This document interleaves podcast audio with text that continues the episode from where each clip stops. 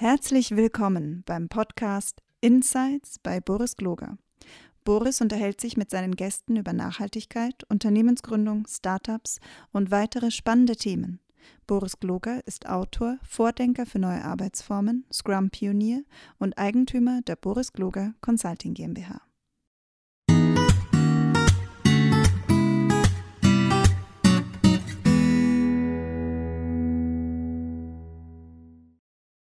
Hallo und herzlich willkommen, dass ihr wieder dabei seid, wenn ich mich mit ganz interessanten Menschen unterhalte. Und heute habe ich mir die Katharina Reuter von ähm, Bundes, dem Bund für nachhaltige Wirtschaft in Deutschland äh, eingeladen. Und ich kenne sie noch, als sie noch, äh, als sie das Unter äh, die Unternehmen, der Verein, ist ein Verein, oder? Ist ein Verein, ja. Mhm. Ähm, noch Unternehmensgrün hieß und ich dachte, das fand ich total spannend, dass wir wenn wir was mit Nachhaltigkeit machen wollen, uns damit anschließen. Aber Katharina, erzähl doch mal, wer, bist, wer du bist. Das ist immer viel einfacher, als wenn ich das erzähle. Ja, und anscheinend hat unser neuer Name wirklich in sich. Äh, Bundesverband Nachhaltige Wirtschaft. Ähm, Genau, äh, da darf ich die Geschäfte führen ähm, seit, seit siebeneinhalb Jahren inzwischen und das ist äh, total schön. Ähm, ich hätte hier ja nicht hergewollt, wenn ich nicht daran geglaubt hätte, dass es eben genau diese andere Stimme aus der Wirtschaft eben auch braucht im Konzert der ganzen klassischen Industrieverbände. Und das ist äh, für mich wirklich jeden Tag aufs Neue äh, eine wahre Freude zu sehen, wie, wie lebhaft sich äh, der Bundesverband Nachhaltige Wirtschaft eben eben auch entwickelt. Also nicht nur, wie viel neue Unternehmen dazukommen und grüne Start-ups, sondern natürlich auch, ähm, wie viel wie viel besser uns zugehört wird in der Politik, ne? weil einfach auch sozusagen dieser Punkt, den wir machen, dass es eben Regeln geben muss, um die ganze Wirtschaft nachhaltiger zu gestalten, weil der immer stärker ins Bewusstsein rückt. Genau. Und äh, doch, mit sowas darüber, darf ich mich jeden Tag beschäftigen. Ja, ich finde ich super. Lass uns doch darüber nachher nochmal kurz sprechen, weil es interessiert mich wirklich, ähm, welches Gegenmodell eigentlich ähm, ihr ja auch vertretet. Und ich sehe das ja ähnlich wie ihr, dass es so eine, dass es schon eine Art von Korsett geben muss, in der Wirtschaft funktionieren sollte. Aber was motiviert dich denn eigentlich dazu? Also äh, ich meine, sieben Jahre ähm, Bundesverband Nachhaltige Wirtschaft, äh, AK Unternehmensgrün und Menschen dazu zu bringen, äh, auch politisch dazu agieren das ist ja bestimmt nicht nur einfach und macht den ganzen Tag Spaß. Nee, das, das ist nicht nur einfach, vor allen Dingen, wenn du eben auch immer wieder merkst, dass es so äh, Betonmauern gibt, gegen die man rennt. Und ähm, ich glaube, das, was mich motiviert, ist tatsächlich schon das, was mich auch als Schülerin äh, damals in die Jugendumweltbewegung gebracht hat, eben dieses Bedürfnis von mir, mich einzumischen und schon auch die ne, die Welt jeden Tag ein Stück besser zu machen. Und ähm, das ist total schön, wenn ich zum Beispiel ähm, auf dem Abi-Treffen meine ganzen alten Kolleginnen und Kollegen aus der Schule treffe und die sagen, das gibt's ja nicht, Katharina, du machst wirklich das, genau das, was du damals wolltest. Und äh, sozusagen konntest da deine ganze berufliche Laufbahn eben eigentlich sozusagen nach, nach ausrichten. Und ich erlebe das als wirklich ja auch als ein Privileg, weil für mich ist die Arbeit keine Arbeit, zu der ich mich irgendwie hinschleppen muss, sondern das ist irgendwie wirklich ein Stück Berufung. Und ähm, da habe ich dann eher quasi die Schwierigkeit, dass ich nicht, nicht anhalten kann und nicht stoppen kann, weil es eben äh, ne, einfach auch alles so wichtig ist und um, um so wichtige Fragen geht. Kannst du uns noch ein bisschen erzählen, wie diese Welt ähm, aussieht, in der du dich bewegst? Weil ja, man kennt jetzt äh, die Galionsfiguren Luisa und die Greta und dann gibt es so, so Leute, die ihr dann quasi fortwerfen, das sind Berufsgrüne oder, oder grüne ist das falsche Wort, Berufsnachhaltigkeitsaktivistinnen nennen sie sich selbst, also Aktivistinnen. Aber wie sieht denn diese Welt aus? Wie, wie vielschichtig und bunt ist das denn? Also, weil ich habe den Eindruck, es ist ganz schön viel unterwegs da draußen. Ähm, da machen ganz viele, ganz vieles. Und gleichzeitig das Gefühl, es ist so viel, dass man gar nicht weiß, wo man hinschauen soll. Wie sieht denn diese Welt aus? Wie funktionieren die? Also auf jeden Fall, ähm, wenn du jetzt mit Welt eben so diese Welt der, der nachhaltigen, der grünen Wirtschaft meinst, würde ich, würde ich dir zustimmen. Ist die wirklich total vielfältig und äh, gibt es einfach auch viele tolle Akteure, die dann eben entweder an, an monothematischen Baustellen unterwegs sind, mhm. ne, wie der CO2-Abgabe e.V., der sich irgendwie dann eben monothematisch mit dem Thema CO2-Preis beschäftigt, ähm, wieder andere Branchenverbände, die für die einzelnen Branchen Branchen der nachhaltigen Wirtschaft stehen. Und ich glaube, das Besondere bei uns ist eben, dass wir da tatsächlich branchenübergreifend äh, unterwegs sind und ja auch diesen 360-Grad-Blick auf Nachhaltigkeit haben wollen, ähm, weil wir das eben sozusagen als Ganzes sehen. Und ähm, deswegen ist das, glaube ich, ein ganz wichtiges Zusammenspiel. Ich meine, das, was Fridays for Future geschafft hat, ist wahnsinnig wichtig und darf wirklich sozusagen nicht hoch genug wertgeschätzt werden, weil, ähm, und das geht, glaube ich, sozusagen von dem Unternehmenslenker bis zur Politikerin, bis hin zu Leuten in der Verwaltung. Fridays for Future hat es ja geschafft, dass durch dieses Infragestellen, auch durch die eigenen Kinder, Leute umgedacht haben die vorher immer gesagt haben, ja, aber das geht alles nicht. Nee, und die Wirtschaft hat auch keine Lust auf Klimaschutz und das ist alles nur eine Belastung und ne, das, die schaffen das nicht. Und durch dieses penetrante Nachfragen eben der, der Kinder und Jugendlichen mit diesem ne, wie berechtigten Anspruch, ey, das ist auch unsere Welt, in der wir eben noch leben wollen ähm, ist einfach ganz, ganz viel aufgebrochen und ähm, deswegen ähm, vielleicht sozusagen das Einzige, was in dieser bunten Welt der Nachhaltigkeit, was man sich da noch als i-Tüpfelchen oder als Sahnehäubchen wünschen würde, ist sowas, dass man eben das auch mal punktuell schafft, gemeinsam diese ganze Kraft zu bündeln. Ja. Ne? Also, ähm, da, also das, das wäre noch toll. das ist so meine Beobachtung aus den letzten zwei Jahren, nachdem ich mich jetzt sehr intensiv damit beschäftigt habe. Es ist zu fragmentiert. Es ist noch fragmentierter, als es vor 30 Jahren war, als ich das erste Mal bei Greenpeace gewesen bin. Da gab es die drei großen, die vier, BUND, Greenpeace und was weiß ich, noch ein paar zwei. Und das war's. Und plötzlich gibt es noch so viel, dass man, äh, dass es schon fast so fragmentiert ist, dass da gar keine, gar keine Kraft mehr rauskommt. Aber das ist nochmal ein Thema für die nächsten 300 Jahre, sich darüber Gedanken zu machen. Auf jeden Fall, aber weißt du, ich glaube, nur nochmal, um diesen Schlenks auch zu unserem neuen Namen ähm, zu schlagen, ich glaube, deswegen ist dieses Bundesverband Nachhaltige Wirtschaft auch wirklich so ein, so ein Schlüssel äh, zu einer stärkeren Sichtbarkeit. Weil ja. ähm, du konntest sozusagen vorher, Unternehmensgrün konnte man sich verschiedene Sachen vorstellen, aber nicht eben unbedingt einen Bundesverband, der auch auf Augenhöhe mit den anderen Bundesverbänden mitsprechen möchte bei Politikgestaltung, ja, und mitgehört werden möchte und mit eingeladen werden möchte. Und ähm, das, das finde ich passt so ganz gut eben zu diesem Thema, wo, wo wird man eigentlich auch sichtbar? Ja, ich glaube, das ist ganz wichtig, sichtbar zu werden, eine Marke aufzubauen, für irgendwas zu stehen. Was hat denn, äh, du hast ja die, ähm, die Fridays for Futures äh, genannt, aber die müssen ja irgendwas richtig gemacht haben. Aus deiner Analyse heraus, was haben die denn anders gemacht als die anderen Umweltschützer vorneweg?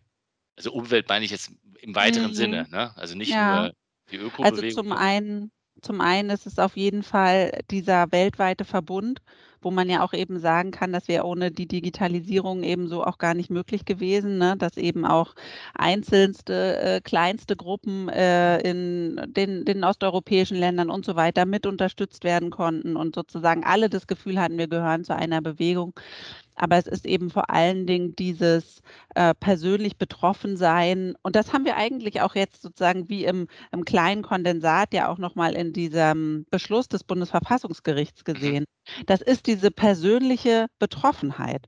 Weil wir alle könnten, man kann den Klima, die Klimakrise, die Klimakatastrophe immer so gut vor, von sich wegschieben, weil es nicht ein einzelner Feind ist und sie dich eben nicht persönlich betrifft, beziehungsweise jetzt nach den, nach den schlimmen äh, Überschwemmungen sehen wir, wie nah es ja auch zu uns rückt. Aber ich glaube, das ist tatsächlich das, dass die, die Kinder und Jugendlichen eben klar machen konnten, das ist, ihr nehmt uns unsere, unsere Welt und wir haben dann keine Möglichkeit mehr zu gestalten. Und das ist ja auch was, wo das Bundesverfassungsgericht jetzt gesagt hat, ähm, das, ist, äh, das ist ein Versäumnis der Politik. Ne?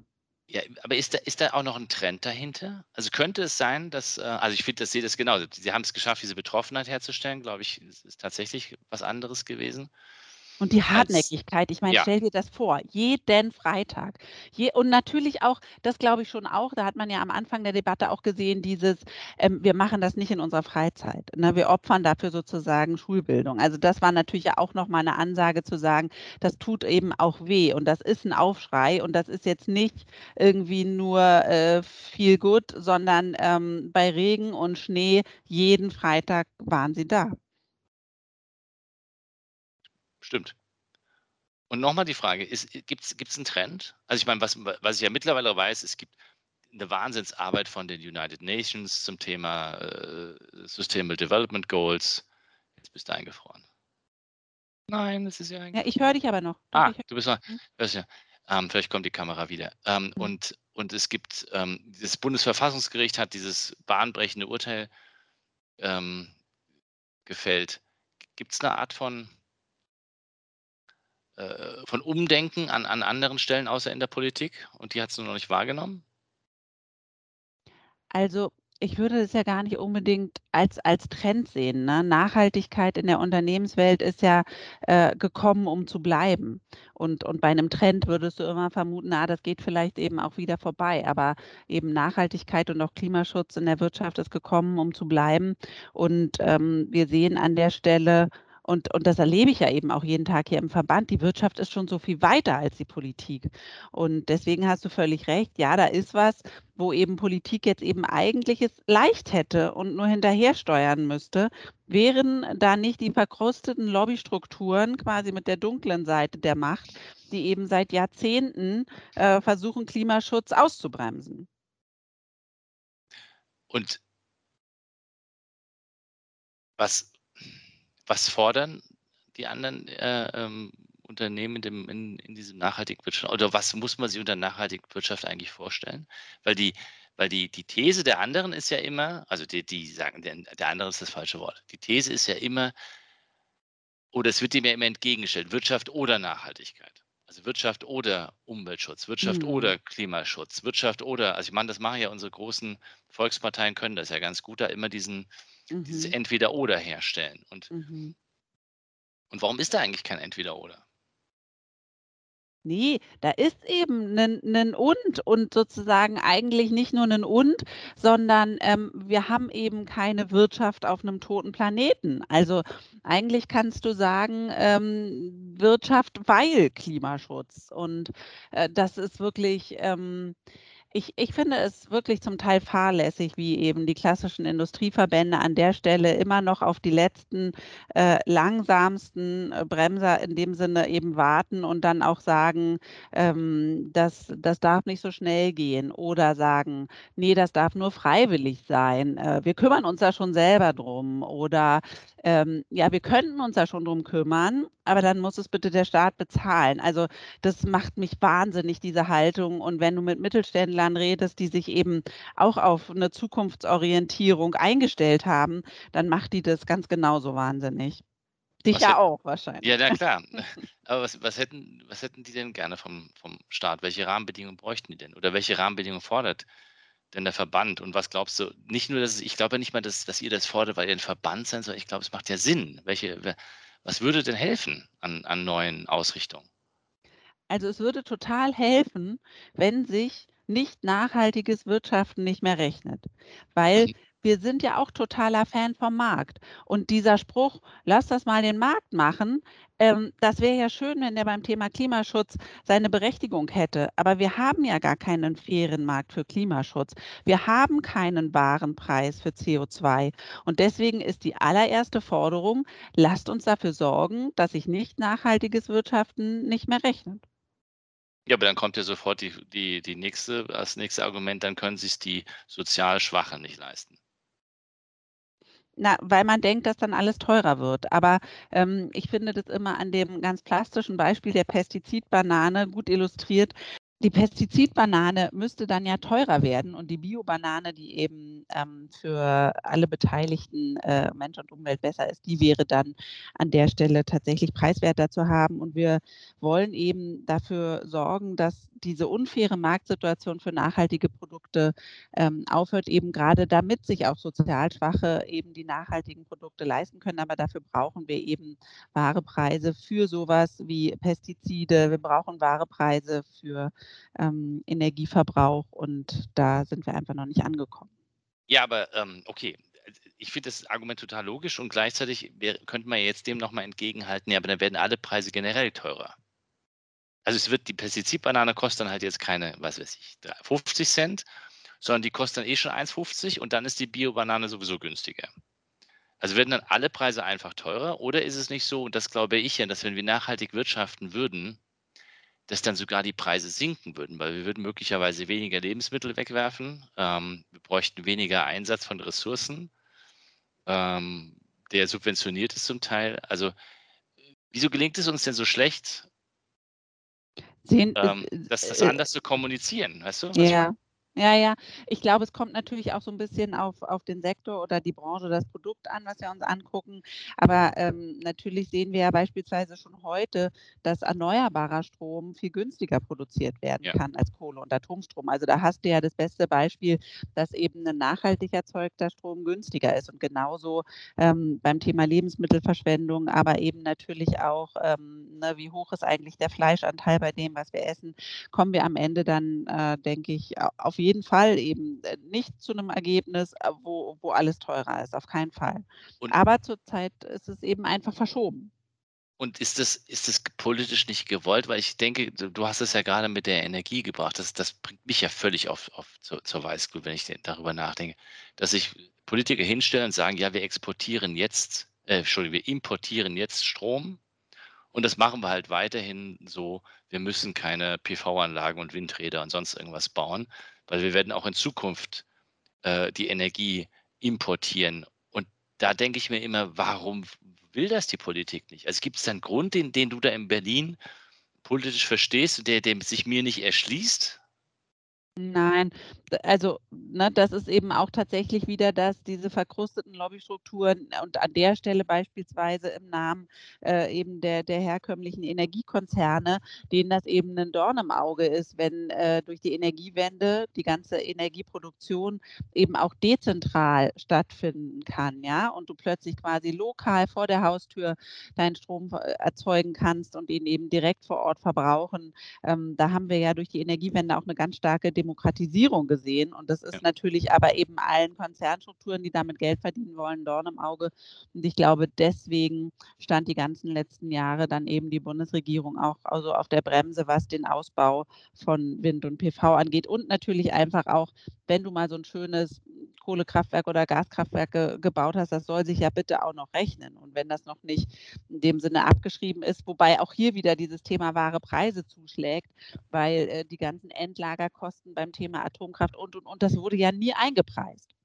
Ja, und, und, gleichzeitig, wo du es jetzt gerade sagst, frage ich mich gerade, haben wir es vielleicht versäumt, als ich meine, da gibt es ja jetzt Tausende, vielleicht sogar Millionen von Häuslebesitzer, die ihre PV-Anlage auf dem Dach haben, die ihren Strom gut verkaufen konnten und plötzlich wird das ihnen ja we wieder weggenommen. Ich finde das ja faszinierend. Es gibt ja eigentlich überhaupt keine Lobby von all diesen vielen Menschen, die schon was auf dem Dach hängen, äh, stehen haben und sagen, wieso nehmt ihr uns eigentlich unser, unser, unser Einkommen wieder weg? Also ich meine, dass er versucht, dass man im Konzern nicht, äh, äh, also die Regeln wieder so zu machen, dass der, ne, Sie sind jetzt bei CO2-Bepreisung, die müssen Zertifikate kaufen, das wollen sie nicht, sie kriegen sogar zum Parteigeschenk. Aber so eine Lobby andersrum scheint es nicht zu geben. Warum ist denn das so schwer? Denkt da keiner drüber nach? Oder? Na, zum einen ähm, ist man davon ausgegangen, dass dann nach 20 Jahren eben Anlagen auch abgeschrieben sind und an der Stelle dann eben vielleicht auch wieder neue Investitionen erfolgen können. Aber ich kenne es ja nur aus meinem eigenen persönlichen Beispiel. Wir haben uns eben überlegt, wie groß die PV-Anlage sein äh, muss. Also ne, sozusagen nur so groß wie nötig, dass es auch für unseren Strombedarf dann eben reicht. Und wir haben einen Speicher im Keller, äh, um eben äh, das, das einfach auch vernünftig nutzen zu können. Und ähm, dann hat das Finanzamt am Ende gesagt, das wäre Liebhaberei. Ja. Das ist, das, ist, das ist für mich die nächste Absurdität. Ne? Das heißt, du denkst, du, du tust einen sinnvollen Beitrag ähm, zur Energiewende dazu und das Finanzamt sagt, äh, das rechnet sich ja gar nicht auf 20 Jahre. Dafür ist sozusagen PV-Anlage und Speicher zu teuer oder die PV-Anlage zu klein. Also so, so, so viel Absurditäten, wo du denkst, eigentlich wollten wir hier gemeinsam ne, die, die Energiewende voranbringen, aber es werden ganz schön viele Steine in den Weg gelegt. Und ähm, deswegen macht natürlich äh, auch sowas, was jetzt in Baden-Württemberg vorgesehen ist, dass für Neu Neubauten so Sachen dann auch einfach verpflichtend sind ähm, mit PV-Anlagen. Das macht, glaube ich, total Sinn. Und natürlich macht eben auch eine weitere Förderung Sinn. Ja, aber es ist schon, also was du gerade sagst, ja, klingt ja jetzt mal absurd. Also in Deutschland wirst du gezwungen, Unternehmer zu werden, wenn du eine PV-Anlage hast, weil sie das sonst nicht abrechnen kannst. Und dann sagen sie dem Unternehmer, du machst nicht genug Gewinn, also ist es eine Liebhaberei, weil es quasi null auf null aufgeht oder sowas. Ja. Genau. Das ist genau. ja absurd. Ja, ist es. Ja, das, müsste man das nicht mal zu einem Skandal hochstilisieren, weil das ist ein Skandal, weil in Wirklichkeit müsstest du jetzt eine doppelt so große PV-Anlage machen, die sie dir möglicherweise nicht leisten kannst am Anfang. Kann ja genau. sein. Ja, weil ja, genau. die Bank gibt dir gerade mal äh, für den Eigenbedarf das, das, das Geld. Und dann sagt dir anschließend das Finanzamt, Edgy Badge, jetzt haben wir dich gezwungen, Unternehmer zu werden. Aber abschreiben darfst du es nicht, weil du sonst wärst ja eine. Also, ich meine, Entschuldigung, das ist ja. ja, das können wir nochmal an anderer Stelle ah. vertiefen. nee, okay, probieren wir es nochmal anders. Wie, wie müssten denn die Regeln für den. Also, ich meine, ist es. Ich fange anders an. Also, was man ja so liest, wenn man sich dann so mit Donut-Ökonomie beschäftigt und mit anderen Ideen, wie, wie Wirtschaft funktionieren kann, das sind ja immer ganz tolle Entwürfe. Aber müssen es immer diese Entwürfe sein oder, oder könnten es einfachere Regeln sein, wie wir es schaffen, dabei zu unterstützen, dass, dass die nachhaltigen Unternehmen oder nachhaltigeres Wirtschaften profitabel für alle wird? Ja, ich glaube, der Schlüssel ist tatsächlich eben, dass wir mal Leitplanken für alle festlegen, weil ansonsten gehen immer nur die voraus, die es irgendwie im Herzen tragen, weißt du, und so wie bei dir, denen dann irgendwie nachhaltige Mobilität am Herzen liegt und, und, und. Ähm, aber es ziehen eben nicht alle mit. Von daher brauchen wir tatsächlich an der Stelle eben auch Ordnungsrecht und wir brauchen Gesetze, dass das für alle verbindlich ist. Und das ist sicherlich eben auch einer unserer größten Konfliktpunkte mit den klassischen Industrieverbänden, die so gern auf die Freiwilligkeit pochen, ähm, weil das eben natürlich, äh, dieses Prinzip der Freiwilligkeit funktioniert nicht, wenn du immer noch auf den letzten Bremser wartest. Wir müssen einfach durch diese Leitplanken, die dann für alle gelten, ähm, da eben einfach einen Zahn zulegen. Und wir können ja nur hoffen, dass die neue Bundesregierung diesen Zahn dann auch wirklich zulegt, einfach weil alleine die letzten schlimmen Ereignisse aus diesem Sommer da hoffentlich nochmal verdeutlicht haben, dass wir das nicht, wir machen das nicht für die Natur. Wir machen das für uns aus purem Selbstschutz. Ne? Aber das kommt nicht an, oder? Dieses, dieses Denken. Also, weil ich frage mich halt, ich, ich stelle mir gerade vor, du machst ja jetzt schon sieben Jahre lang in dem, in deinem in dem Verband jetzt und davor hast du ja auch schon ganz viel gemacht. Ähm, die, die, die, und, und dann nennst du es ja auch Leitplanken, und, aber das wird ja sofort konterkariert durch die klassische Politik, die dann sagt, ja, ihr wollt mit Verboten arbeiten. Oder wir wollen mit Verboten arbeiten. Mhm. Und ich frage mich halt immer, es gelingt nicht rauszukommen, weil Verbote gibt es am laufenden Meter. Es ist ja nicht so, dass die jetzige Regierung oder die letzten mhm. 16 Jahre, und ich habe gar nichts gegen Merkel und Co. in dem Sinne, sondern, aber die haben ja auch mit Verboten gearbeitet. Also die, die schaffen das nur, das irgendwie anders zu kommunizieren. Ja, genau. Vielleicht sind es sozusagen auch eher ne, Regeln und Verpflichtungen. Ich finde, das beste Beispiel ist immer, ähm, dass du eben äh, die Bürgerinnen und Bürger in Deutschland nicht mit guten Argumenten von äh, dem Tragen eines Gurtes beim Autofahren überzeugen konntest. Mhm. sondern es musste die Gurtpflicht eingeführt werden. Und ich finde an der Stelle, das kann man immer ganz gut als Gegenargument nehmen, um zu sagen, natürlich müssen wir eben auch Sachen regeln.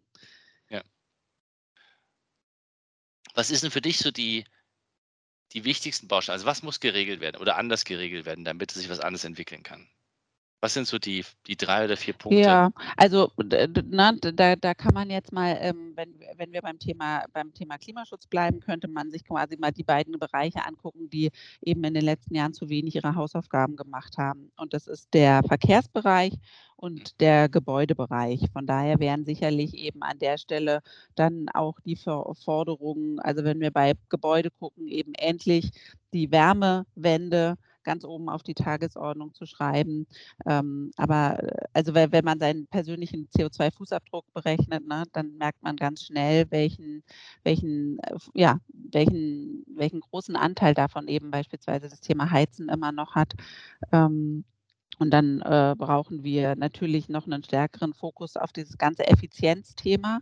Ne? Auch das darf quasi nicht nur irgendwie ein Thema bleiben, man sagt, wir vergeben schöne Preise für Energieeffizienz, wer sich da besonders äh, sozusagen die Mühe gegeben hat, sondern dass man da wirklich auch verpflichtende Regelungen ähm, einsetzt. Und auch hier hilft übrigens ein höherer CO2-Preis, weil für die äh, Unternehmerinnen, Unternehmer oder eben jetzt auch, wenn man sich dann Hausverwaltung anschaut, die müssen sich ja immer angucken, wann rechnet sich eine bestimmte Maßnahme. Und wenn äh, der CO2-Preis eben so niedrig ist, wie er zurzeit ist, dann ist die Amortisationsdauer für bestimmte Investitionen in Klimaschutz eben auch zu lang. Das heißt, wir müssen hier eben schauen, dass diese Amortisationsdauer sich verkürzt dafür, darüber, dass wir CO2 eben auch den Preis geben, den es verdient. Und im Verkehrsbereich, ich meine, das ist ja einfach, also wenn man sich die Verkehrsminister äh, der vergangenen Jahre anguckt, eine lange Aneinanderreihung von eigentlich macht mich das wirklich fassungslos und verwundert mich nicht, dass der Verkehrsbereich quasi da noch so weit hinterher ist. Ähm, und äh, was, was ist da die wichtigste Forderung? Ich meine, wir müssen weg von diesem motorisierten Individualverkehr. Ja? Und es nützt auch nichts, wenn wir jetzt alle Autos, die da draußen rumfahren und Verbrenner sind, durch irgendwie die gleiche Anzahl an E-Autos ersetzen, sondern wir müssen da einfach kluge und smarte Konzepte, auch beispielsweise für ländliche Regionen, smarte Sharing-Konzepte ähm, endlich auf die Straße bringen, dass äh, man eben ähm, natürlich auch auf dem Land mobil bleibt, ja, und autonomes Fahren beim Thema Busse wird da eben auch eine große Rolle spielen. Also das ist einfach Schienen, Infrastruktur, ähm, das, das sind alles Punkte, die eben im Verkehrsbereich angegangen werden müssen. Ja, aber das wäre eine Riesenmöglichkeit, auch das berühmte äh, Bruttosozialprodukt nach oben zu fahren. Also wenn wir darin investieren, würde die Wirtschaftsleistung nach oben gehen. Also eigentlich ja. wäre das ein Win-Win. Genau. Und, äh, und ehrlich gesagt beim Thema Verbote, weil es dann ja auch irgendwie, ne, äh, der Pendler darf der dann irgendwie nicht mehr mit seinem motorisierten quasi Individualverkehrsmittel zur Arbeit fahren. Will man das etwa verbieten? Ich fand es total super. Ich glaube, das war vor, vor drei, vier Wochen. Da hat Cem Özdemir mal diese Debatte umgekehrt und hat gesagt, ähm, im Gegenteil, wir wollen die Freiheit der Entscheidung in den ländlichen Regionen schaffen, dass du mhm. eben wählen kannst zwischen äh, ne, sozusagen beispielsweise einem eigenen Auto, zwischen Bus, zwischen einem, einem smarten äh, Carsharing-Konzept. Aber diese Wahlmöglichkeit hast du ja heute auf dem Land gar nicht. Ne? Und von daher ist dieses, wenn du es mal umkehrst, eigentlich auch ein Riesenthema, ähm, ein Riesenfreiheitsthema.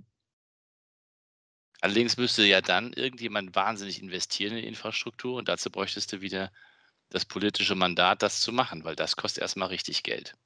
Genau, aber ich meine, da sind wir jetzt einfach dann auch mit der Verpflichtung, die die Bundesregierung eingegangen ist, die ja sektorspezifische Ziele auch festgelegt hat, schon wieder ein Stück weiter. Ne? Also da müß, müssen jetzt ja auch wirklich Maßnahmen umgesetzt werden und Erfolge erzielt werden. Also geht es deiner, deiner Meinung nach in die richtige Richtung oder sind wir zwar zu langsam, aber in die richtige Richtung oder müsste noch grundsätzlich was ganz anderes passieren. Es geht zu langsam voran, aber es geht in die richtige Richtung.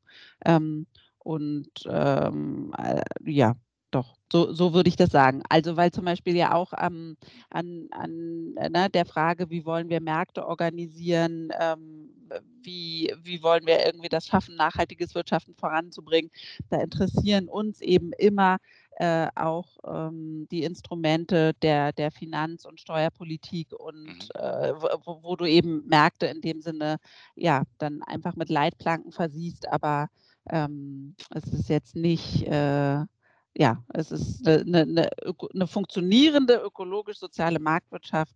Das äh, wäre schon was, äh, was dann auch helfen kann. Lass mich dann noch, noch, noch eine, äh, zum Abschluss in, noch in eine andere Richtung fragen. Ähm, es gibt ja diese ganzen Social Entrepreneurs, ne? Social Business. Mhm. Äh, einer der berühmtesten Vertreter ist ja der Yunus mit seiner ähm, mhm. Microcredit Bank. Du hast ja ein bisschen äh, mehr Einsicht als ich in diesen Sektor. Passiert da viel oder, oder, oder ist das was Gehyptes? Also was ich sagen will ist, da gibt es, da gibt es Social Labs, Social Impact Labs und es gibt äh, Startup äh, Incubators, die sowas machen.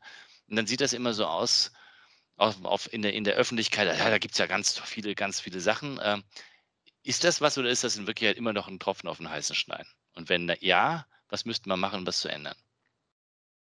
Nein, da, also zum einen, da bewegt sich absolut viel. Und es ist toll, dass sich die Social äh, Entrepreneurs ja auch untereinander sozusagen stark vernetzen und stark nach außen sichtbar werden. Und ähm, sicherlich sozusagen an mancher Stelle man gar nicht das Gefühl hat, dass es Sozialunternehmertum ja schon total lange gibt. Das ist in dem Sinne ja auch gar nichts Neues. Und ich kann verstehen, wenn dann eben Wohlfahrtsverbände und andere Akteure eben auch sagen, hallo, vergesst uns mal nicht in den ganzen Förderprogrammen und anderen Inkubatoren und so weiter, die aufgelegt werden. Ähm, wir haben an der Stelle ja auch schon ne, äh, seit, seit Jahrhunderten quasi hier irgendwie eigentlich auch einen wichtigen Auftrag. Ähm, und äh, trotzdem ist natürlich das bestechend, wenn man eben von Anfang an, und das finde ich so klasse, das sagt ja der Waldemar Zeiler von, von Einhorn, ähm, der eben sagt, lasst uns nicht mehr äh, überlegen, welches Produkt unser Unternehmen noch hervorbringen könnte, sondern eben immer nur zu schauen, was würde die Welt ne, besser machen? An welcher Stelle können wir ein ökologisches oder soziales Problem lösen und nicht irgendwie, was ist jetzt die zehnte Diversifizierung von, von unserem Produkt? Und, und das finde ich spannend, an der Stelle eben wirklich auch zu überlegen. Äh, und, und das ist für die, für ja, die ganzen Produktentwickler, Marketingabteilungen ja dann eine riesen Challenge ähm, da, da umzuschalten. Und äh, von daher ha, hat Social Entrepreneurship eine riesen wichtige, impulsgebende Rolle, weil die eben einfach zeigen, es funktioniert ja auch anders. Ne? Wir, können, wir können Teilnehmende auf einem Markt sein ähm, und trotzdem unsere Gewinne dann eben auch wieder in, in soziale und ökologische Projekte ähm, reinvestieren und sind ja, trotzdem quasi, auch erfolgreich. Ja, also ich finde, das ist, das ist, glaube ich, das Entscheidende. Das ist eben nicht wie die Wohlfahrts, Wohlfahrtsverbände, wo es irgendwie von außen jemand gibt, der Geld reinsteckt, sondern dieses Social Business muss ich von selber, muss ich ja selbst tragen. Das finde ich mhm. das, das Irre. Also ich löse ein soziales, ökologisches äh, Problem und dadurch, dass ich es löse, entsteht auch wieder eine Art von Profit. Den gebe mhm. ich halt nicht, den hole ich halt nicht raus als, als äh, Aktionär oder als Gesellschafter, sondern ich lasse den quasi drin, bis auf das, was ich selber zum Leben brauche. Also es gibt mhm. Art, ich meine, die verdienen ja auch genug Geld, damit sie ihre Gehälter zahlen können. Mhm. Ist ja nicht so, als dass da kein Geld entstehen würde, sondern es wird halt nur ständig, es wird halt nicht rausgenommen aus dem, mhm. aus dem Kreislauf. Ich glaube, das finde ich so faszinierend. Und du glaubst, ja, und super viele, ne? schön, ne? wenn, wenn wie beispielsweise bei Quartiermeister, weißt du, wenn es dann eben auch mit konkreten Projekten im Kiez verbunden wird und du ja auch wieder so eine ganz neue Verbindung zwischen den äh, äh, Konsumentinnen quasi, die dann Bier trinken und eben dem sozialen Projekt im Kiez, ne, wo, wo äh, dann eben die, die Gewinne hinfließen. Das ist zum Beispiel ja einfach eine tolle, tolle Kombination, wo man ja auch sieht, dass die wir haben heute einfach auch wieder mehr Lust auf Verantwortung. Also das ist mhm. auch schön zu sehen, ne? dass es einfach eine ganze Reihe jetzt an Initiativen gibt, wo ja, man als, als Konsument eigentlich eben von Anfang an auch gerne mitgestalten möchte. Es gibt so ein, eine tolle Initiative, die gibt es schon länger in Frankreich, Sequile Patron. Hier in Deutschland heißt sie Du bist hier der Chef. Und die äh, bringen quasi, haben eine Milch auf den Markt gebracht. Aber vorher haben eben die Verbraucherinnen und Verbraucher gesagt, was die Milch Ne, sollen, sollen die Tiere äh, gentechnikfrei gefüttert worden sein? Ähm, wie viel, äh, wie fair soll der Bauer entlohnt werden und so weiter. Und du hast quasi gesehen an so einem kleinen Regler, je nachdem für welches Kriterium du dich entschieden hast, was das auch mit dem Preis der Milch macht. Und ähm, das, das ist toll. Und äh, so eine Beispiele brauchen wir noch viel mehr, wo man eben auch sagt, ja, wir, wir gehen weg von diesem alten Modell. Es gibt hier irgendwie ein, anonymes Angebot auf einem Markt, sondern schon eben im Vorhinein auch mit den Konsumentinnen und Konsumenten zu überlegen, okay, wie können wir das besonders nachhaltig gestalten? Aber, aber was du jetzt gerade ansprichst, das muss ich doch mal noch mal nachfragen. Ähm, das würde ja bedeuten, dass man den, den Konsumenten wirklich ernst nimmt. Also, dass man wirklich hingeht und fragt: „Du, was willst du eigentlich wirklich?“ Mhm. Oder beziehungsweise: „Was brauchst du eigentlich wirklich?“ Anstatt zu sagen: „Ich habe hier ein Produkt und ich mache das halt möglichst günstig und versuche möglichst viel Geld rauszuholen“, was ich nachvollziehen kann. Also, man das kriegt man überall beigebracht. Aber und alle nur über den Konsumenten reden, dass man das für ihn machen würde, aber gar nicht wirklich tut, ne? Also, das Mhm. berühmteste Beispiel ist ja der Bell, der gesagt hat: „Du kannst so viele Farben im Telefon haben, wie du willst, solange es schwarz ist.“ Und, ähm und das halt wirklich mal umdreht, also zu sagen, der Konsument, bist du bereit, keine Ahnung, zwei Cent mehr für deine Milch zu zahlen? Und dann ist es halt ökologischer oder, oder gentechnikfreier oder sowas. Ja. Mhm. Ähm, also ist ja eine Chance da im Markt. Absolut, e, eben. Und das Umweltbewusstsein äh, der, der jüngeren Generation ist ja auch gestiegen und auch insgesamt das Bewusstsein. Ich fand diese Grafik letztens so krass zu sehen, ähm, jetzt im Vorfeld der Bundestagswahl irgendwie, ne, die über 60-Jährigen wählen vorwiegend CDU und die unter 30-Jährigen oder was wählen äh, überwiegend die Grünen und eben auch nochmal zu gucken, wer bestimmt denn da eigentlich gerade über die Weiterentwicklung ähm, an dieser Welt und, und der Zukunft und zu schauen, ja, wie, wie kommt man da eben eigentlich auch zu einem fairen Ausgleich? Also die Grafik habe ich auch gesehen und, und die fand ich insofern schlimm, weil sie so bestätigt, dass, was der Thomas Kuhn schon über Paradigmenwechsel gesagt hat. Der hat gesagt, Paradigmenwechsel äh, entstehen immer dann, wenn die alte Generation ausstirbt. Und wenn das so wäre, dann müssen wir, dann wäre es auf der einen Seite positiv, weil dann müssen wir nur lange noch warten. Das Schwierige ist, wir haben nicht mehr genug wir Zeit. Wir haben nicht zu, ja, genau das ist, also ich hoffe, dass es nicht so ist, dass wir äh, die ältere Generation dazu kriegen, für ihre Enkel zu sein. Ich fand die vom äh, Dirk Kanacher, der hat eine ganz tolle, ganz tollen Spruch, wir brauchen eine enkelgerechte Wirtschaft. Mhm. Und das fand ich äh, nochmal einen interessanten Gedanken. Wie kann man denn bei euch mitmachen? Für unsere Hörer, ja. die sagen, ja, jetzt würden sie schrecklich gerne hier, also das war was, ich mache jetzt mit beim Bunden. Bundesverband, Nachhaltige Bundesverband Wirtschaft. Nachhaltige Wirtschaft, ja. Ähm, also äh, wir äh, stehen ja als politische Stimme der nachhaltigen Wirtschaft für die Unternehmen, die sich da ernsthaft auf den Weg gemacht haben. Man muss nicht zu 100 Prozent angekommen sein. Natürlich sind wir auch das perfekte Netzwerk für die, die sich da eben ernsthaft auf den Weg machen und immer noch auf der Suche quasi nach, nach weiteren Ideen sind und vor allen Dingen eben auch so diesen Best-Practice-Beispielen, ne? weil ähm, natürlich unsere entweder die Innovation der grünen Startups oder auch das Erfahrungswissen der etablierten Nachhaltigkeitspioniere, da kann man sich natürlich ganz viel abschauen. Aber es ist eben wichtig, dass Nachhaltigkeit im Kerngeschäft verankert ist. Also ähm, das heißt, ne, man müsste das kurz beschreiben, was ist eben eigentlich das Kerngeschäft des Unternehmens und wie wird äh, da eben Nachhaltigkeit auch in der Dienstleistung oder im Produkt, Produktionsprozess verankert. Und wir haben auch ein paar Blacklist-Kriterien, also ähm, beispielsweise Branchen, in denen man nicht tätig sein kann, kann man sich denken, ne? sowas wie ähm, fossile Energieerzeugung, äh, aber oder Agrogentechnik, aber genau, durchaus auch beispielsweise beim Thema Verantwortung, hm, das Thema äh, Unternehmenskonstrukte zum Thema Steuersparen. Genau, aber das findet man alles auf unserer Website und ähm, man, man muss unsere Satzung anerkennen. Du hast ja schon gesagt, dass wir eben ein gemeinnütziger Verein sind. Ja, und Super. dann kann man Mitglied werden. Ja, kann ich nur empfehlen, weil wir brauchen mehr und mehr Leute, die äh, Initiativen wie Euro unterstützen und, und einfach eine, eine laute Stimme werden. Absolut. Wir müssen noch viel lauter werden, weil das tatsächlich eben, wenn man sich anschaut, äh, wie viel äh, Zeit ne, auch äh, beispielsweise unser Wirtschaftsministerium und so weiter äh, dann eben mit, ähm, also es ist ja auch einfach ganz, ganz viel die Wirtschaft der Vergangenheit, also wie viel Zeit sie damit eben verbringen und wie viel wenig, wie wenig Zeit eigentlich mit der Wirtschaft der Zukunft, ähm, da muss das noch viel lauter werden. Ich mache mein Bestes. Vielen Dank, liebe Ja, Katharin. hat mir Spaß gemacht. Ja auch. Bis dann, du hast ja noch viel zu tun. Also ich entlasse dich in dein wohlverdientes Arbeiten.